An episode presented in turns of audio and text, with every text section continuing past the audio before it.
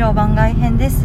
今回は前回に引き続き牛尾忘れるの室さんにお越しいただいています。よこんにちは、ムロです。よろしくお願いします。ろしくお願いします。はい。では今回はちょっと林が気になっていたのが海外のそのお城だったりあとは教会とかそういった宗教的な施設とかのお話を聞きたいなって思ったんですけれども何かそういったのでネタみたいなのはありますか？ですね、あんまり僕も建築とかに詳しくないんですけど、僕が住んでたキューバとか、うんうん。コロンビアは、例えばハバナとか、はい。カルタヘナとか、うん。サンティアゴ・デ・クーバとか、全部そのスペイン人が入植の初期に要塞を築いてた場所なんですよね。えー、そうなんですねで、カリブ、えっ、とね、例えばドミニカとか、はいえーにもそうあるんですけど、うんうんスペイン人の要塞跡っていうのが、まあ、大体どの港町にもあるっていう感じうですね、あそうなんですね。はあやっぱりこう海からの敵を守るためのなんか要塞っていうのが主流ってことでい、すか？終了ですね。特にねえっ、とまあ戦争とかあ近現代史とかに詳しい人だったらご存知だと思いますけど日露戦争の時に、えー旅順攻略戦っていうのが起きるんですけど、はい。その旅順にロシアの帝政ロシアの要塞があったんですよね、ん。でその帝政ロシアの要塞を、えーとまあ、有名な乃木マレスケっていうのは陸側から攻め落としたわけなんですけれども、うん。まあ、一生懸命あの203高地っていう高い高台を取ってはい。でそれから要塞を、まあ、攻め落としたっていう感じなんですけど、うんうん。本当は海側から攻めたら楽だったんですよねあそうなんですか、はい。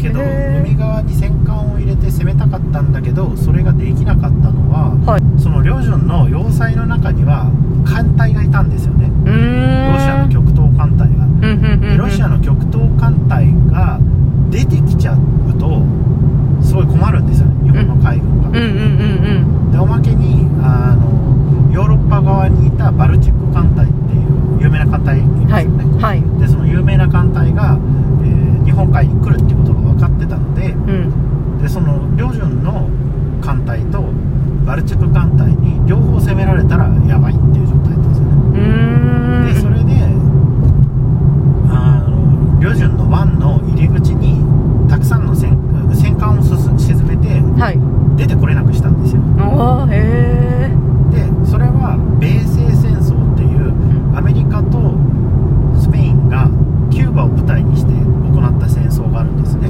はいそれでアメリカ軍が、えーサンティアゴ・デ・クーバっていうキューバの東部にある町で同じ作戦をしたんですようーんサンティアゴ・デ・クーバのに停泊しているスペイン艦隊をうん。その湾の入り口にうん船を沈めて出てこれなくするっていう作戦を取ったんですよねアメリカ軍は。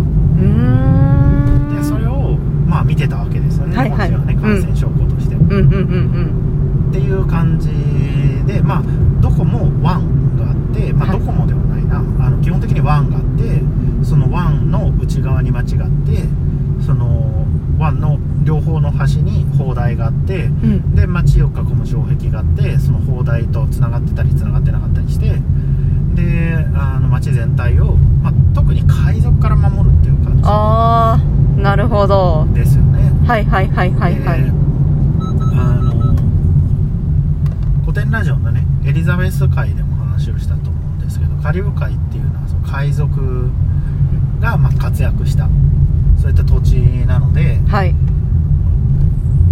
そまあ、海賊に攻められないように一応その要塞を建てておくっていう感じになってます。あなるほど。なんかすごい私の方で合点いったのがなんか品川台場はい。でその品川台場もそんな感じでこう防災側とあの相模川側にこうなんかこう砲台を建てようとしててみたいなそういったのが見受けられてそれと似たような感覚ってことですか？そうです。それであの両方の岬からはい。鎖とかを通しておいて、敵のうん船が来ると湾内に侵入されないようにそう鎖を上げたりとか。ああなるほど。うん。まあ日本は結局お金が足りなくてそういったことまではできなかったんですけどそれを真似して作られたのが品川台場なのかなってちょっと今思いました。ええよね。でねこのねはい。スペイン式の要塞っていうのはめちゃめちゃ陸からの攻撃に弱いんですよ。ああ それでキューバの今の首都のハバナっていうのは、はい。スペインの最重要拠点だったんですよね新世界における、うんうんうっていんうのはスペインが新世界で集めた富っていうのをキューバに集積してキューバから来てたわけですうーんあのスペイン本国にはいはいはいでまあ直行便だ直行便でもそのキューバハバナ沖を通るんですよね、うんうんうんなのですごい大事な場所だったんですハバナうんうーんけどあのイギリス軍に攻め落とされててイギリス軍は町からちょっと離れた砂浜に上陸して陸側から攻めてきたんですよ。一瞬で陥落したらしい。そうなんですね。ですごく面白いのは、はい。そのイギリスが2年間ハバナを統治してその後スペインに返還されたんですけど、はい。その時にイギリス人がハバナを統治するのに使ってた官僚システムとか行政システムっていうのがスペイン側に引き継がれてあのスペハバナの行政システムっていうのはもうめちゃくちゃ効率化されたらしいんですよ。うーん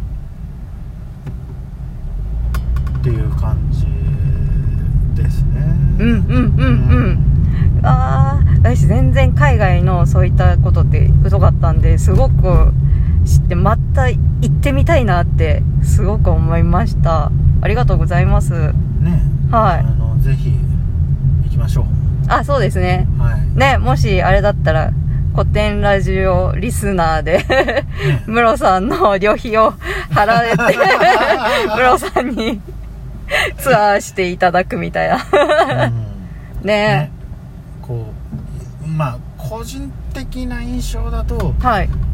1個見れば十分なんですよね。あそうなんですか。どこも同じ感じです。えー、そうなんですね。カリブ海にあるスペインの要塞ってはいはいはい。どこもすごい似てる、あそうなんですね。あそれはますますちょっと興味を湧きました。うん面白いです。はい。ではぜひ皆さんで一緒に行きましょう。ということで今回は牛を忘れるのムロさんにお越しいただきました。ありがとうございます。ありがとうございます。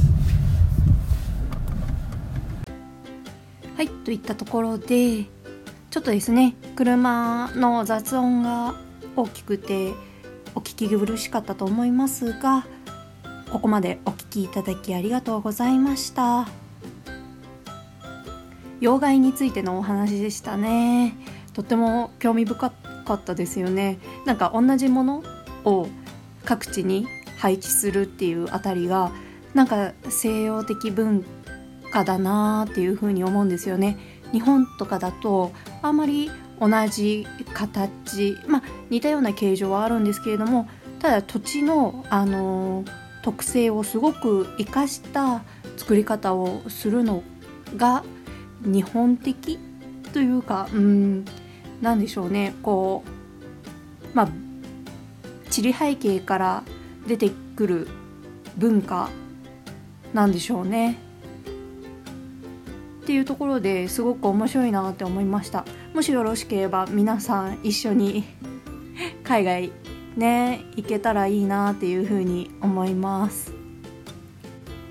本当にムロさん。